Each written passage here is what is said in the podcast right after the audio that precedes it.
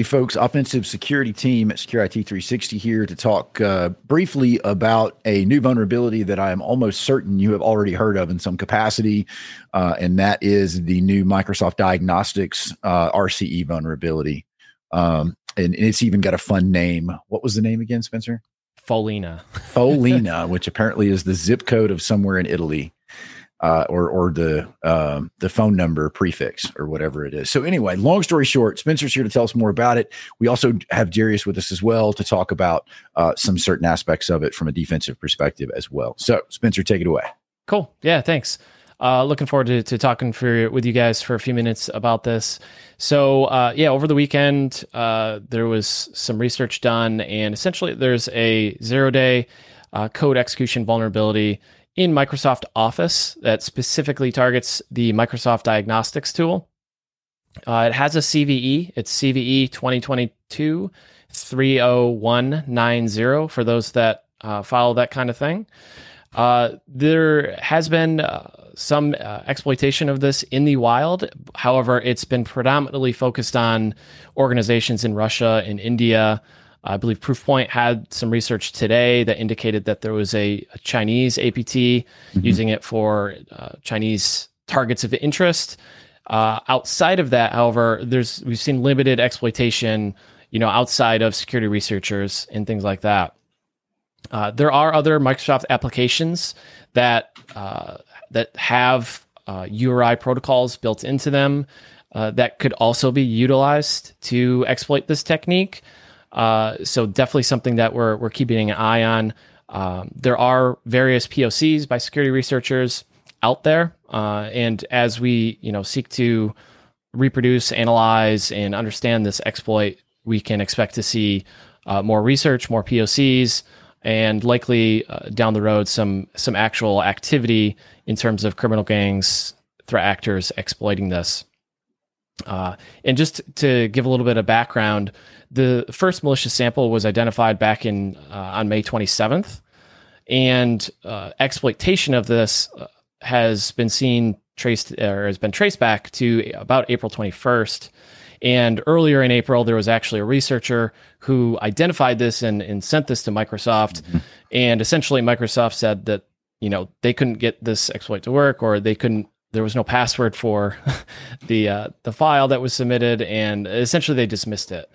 Um, so apparently, there is a minimum string length required for the exploit to fire, and that was unclear to the Microsoft representative who, um, you know, it, it's still not super clear on why they couldn't get it to fire, but yeah. we suspect that might be why. Yeah, and uh, just going back further, there was research back in 2020, I believe, uh, that showed uh, specific attacks towards Electron applications. Uh, so that research had a number of uh, URI Microsoft uh, protocols and URIs referenced, and this was one of uh, the uh, the protocols mentioned was the Microsoft Diagnostics tool. So that research was back in 2020. now, fast forward to today, we have a zero day in in Office that affects pretty much all versions of Office excluding a handful. For example, I wasn't able to get the POC to work on Office 365 apps for business, the latest release. Um, however, executing it with PowerShell's wget, which was just kind of researched later earlier today, does uh, does exploit the vulnerability. So there's some caveats with this and uh, some things to consider. But in terms of scope, it does seem to affect a, a wide range of Microsoft uh, Office products from 2013 all the way up to 2021, Office Pro Plus, Office 365. So quite a wide scope, especially when you consider there's other uh, URI schemas that could potentially be used as an attack vector. So a fairly wide uh, wide berth here on exploitation. And and I think at its root, right, the way this thing works is there's an XML component to uh, to these office files, right? So uh, effectively, for those of you that don't know, an office file is basically a container, and in that container are multiple files. One of the one of which is a file that defines external references or uh, different schema components. Um, and, and basically, you can call in some cases external resources by a file path. Uh, certain resources, based on our understanding, are trusted this may be being one of them. Um, and so, you know, anytime it's, you know, it's it's a it's a container file like a PDF or doc or whatever, the opportunity exists to leverage um, these file path resources. Yeah. And, and so I think at a fundamental level, that's what this is. It is a it's another external resource attack yeah. from within a file container. Yeah, absolutely, absolutely. Now the the mitigation for this or the, the mitigations for this, uh, the best is obviously going to be a patch whenever Microsoft uh, is able to develop one. However, like we said, there's a number of different components involved with this. Uh, the uh, the uh, attack landscape for this or the footprint for this has the potential to be fairly large. Right. But to address the specific issue here and the specific exploit here of of office applications and child processes, there's a number of things we can do. Uh, one of those is an ASR rule. So we can block office applications from creating child processes. Uh, it's an ASR rule. Uh, this could break, you know, legitimate applications. You know, some some applications might do this legitimately. Uh, so something to test and, and, roll out slowly. But that's that's one mitigation, you know, that can can help, uh, you know, defend against this. I think it breaks Grammarly, by the way, which I am a Does proud it? user of. um, and and so Alabama education, but um, yeah, so so it does break Grammarly if you if you use the the first yep. uh, ASR rule. Yeah, and all the ASR ASR rules you can uh, roll out with Windows 10. There's some uh, added features if you have like E5. There's some added intelligence and analytics features uh, with Defender for Endpoint and things like that if you have the E5 license. Uh, but you still can roll out that rule, and that can be helpful. The other mitigation, which is I guess Microsoft's recommended mitigation, mm-hmm. yeah. or one of them, is to unregister the Microsoft uh, support or Microsoft diagnostic uh, schema, the MSDT schema. So this disables the actual MSDT protocol. Uh, this might may or may not be a long term solution. I guess it kind of depends if you're using the uh, diagnostic tool in your environment, right? So if this is something you can safely just block outright, um, it's not a bad idea, not a bad option if if you're not using uh, this utility. Yeah, and I have to imagine that the uses of uh, MSDT are limited. In, in even even in large enterprise environments, I cannot imagine there is a frequent requirement for the Microsoft Diagnostics tool. So, yeah, what do you think, Darius? Well, I agree, and I think largely, you know, part of that is because most of the time when you run the diagnostics tool, it doesn't give you a solution. So uh, completely agree. Especially with Windows. Especially with Windows. yes, yes. So I, I imagine in, in, most environments, you know, it's not going to be used that much. It's something that if you can just, you know, the, outright block it, you'll probably see a very limited impact. Mm-hmm. Um, but of course, you know, Microsoft is recommending if you can, you know, um, unregistering the schema via a registry key change. Um, so you know, that's a that's definitely an option if you have to have it. But I mean, I would say outright blocking it until you know all the chips fall and everybody and you know everyone has everything figured out. Definitely not a bad idea.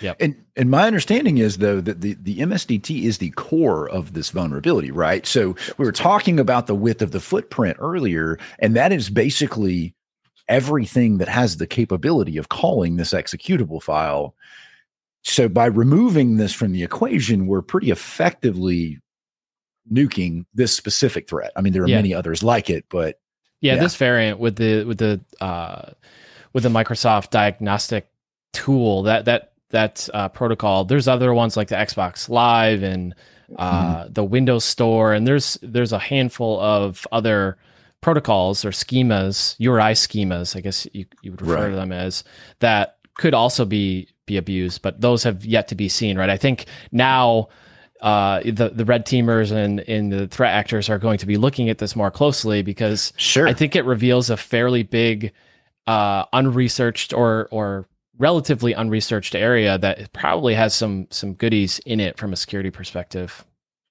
Yeah, think, go ahead. So I think one thing I don't know if we mentioned it. I think that's pretty cool is the fact that um, you know if you modify the document to you know RTF, at that point you can get it to exploit you know just by previewing the file. You don't even have to open it. Um, yeah, can can we talk about the fact that you can fire an executable binary by previewing an RTF? Yeah. Like I don't know about anybody else, but that is a dramatic thing.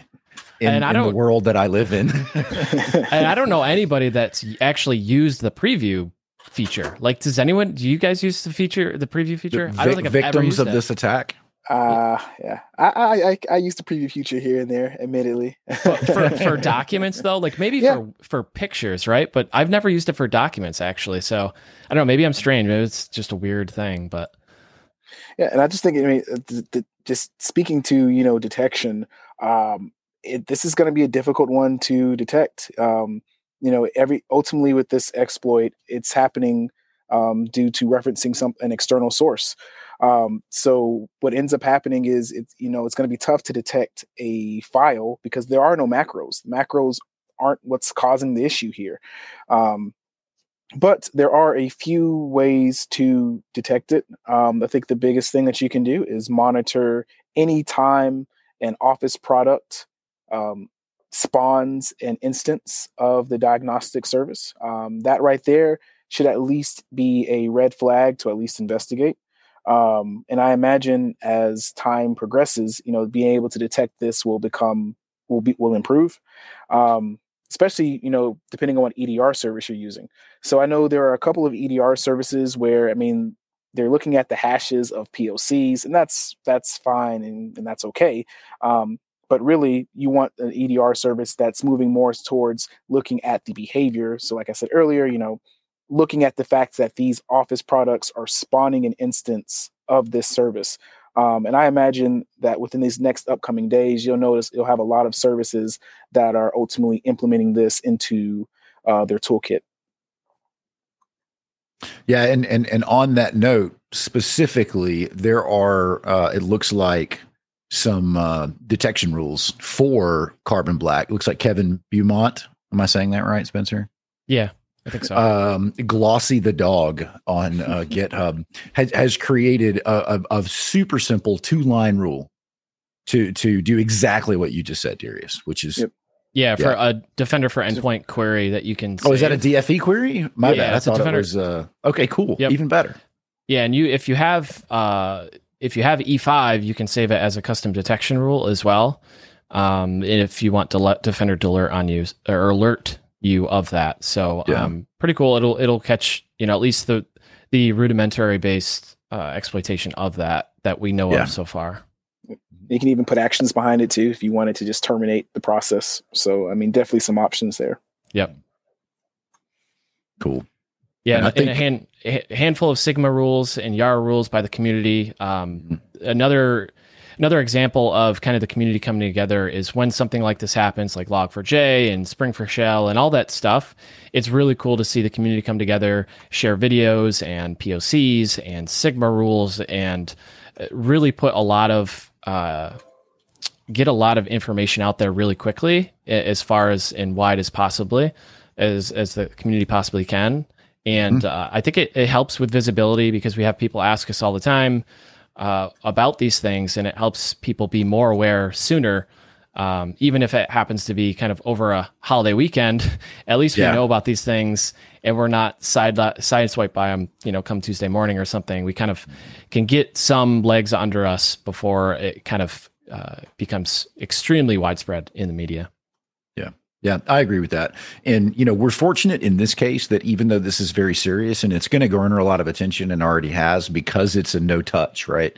Just, you know, previewing an RTF or opening a, a non macro Word doc hits you with this. But um, there's a ton of great information that has come up in just 24, 48 hours. You know, so detection opportunities exist. And by the way, I also want to take this opportunity to point out the whole blocking and tackling concept that I like to preach to everybody. And that is this thing's spinning off a request that's going to leave your network in an unexpected way. These are documents that are going to be delivered to your to your employees, to your users in an unexpected way, i.e., from an from an email address that they're not familiar with. So there are always tons of detection and prevention things that if you're doing basic email filtering or you're doing basic sandboxing of unexpected files or non-whitelisted email addresses, um, you know, just tons and tons of stuff here that will stop this before it ever reaches that. And then there are a ton of other things you can do too, right? To to react mm. to that. But you know, don't don't yeah. give up on the basics of filtering email and educating users and uh, you know things of that nature. So yeah, and once eh, once an attacker lands on an environment, they still have to do something, right? It's yeah, it's not the end for them. It's it's just the beginning. They have a goal in mind, and they will look to move laterally, elevate privileges, all of which is going to make noise, all of which presents opportunity for them to be detected. Yep. Detected, and you know once they're on their network, or once they're on your network, they're on your turf, right? You know, use canary tokens, use uh, you know some of these techniques, um, active defense, it's commonly called, and stuff like that, cyber deception, whatever you want to call it. Use some of these things to your advantage to to to detect these things. So um, yep. they're on your turf when they're on your network. So agreed, agreed. Cool. So uh, anything else, guys? I think that's it for me. Yeah. I mean, I think I think we covered everything that we wanted to cover. Um, stay safe out there. Yeah, and, uh, and we'll include some resources too, right? So, so we are basically uh, giving you the research that other researchers have done, right? So we want to make sure we give credit where it's due, and, and we'll include links and all kinds of stuff. Uh, you know, I know my my getting into this was a John Hammond thing where I watched his YouTube video and it was fantastic. So uh, we'll include tons of resources, and you can dive as deep as you want, or you can reach out to us directly and ask questions. Uh, we will continue to keep an eye on this as well and update it as needed. So. Cool. Everybody have a good one. Thanks so much. Thanks. Darius, anything else? No, good to go.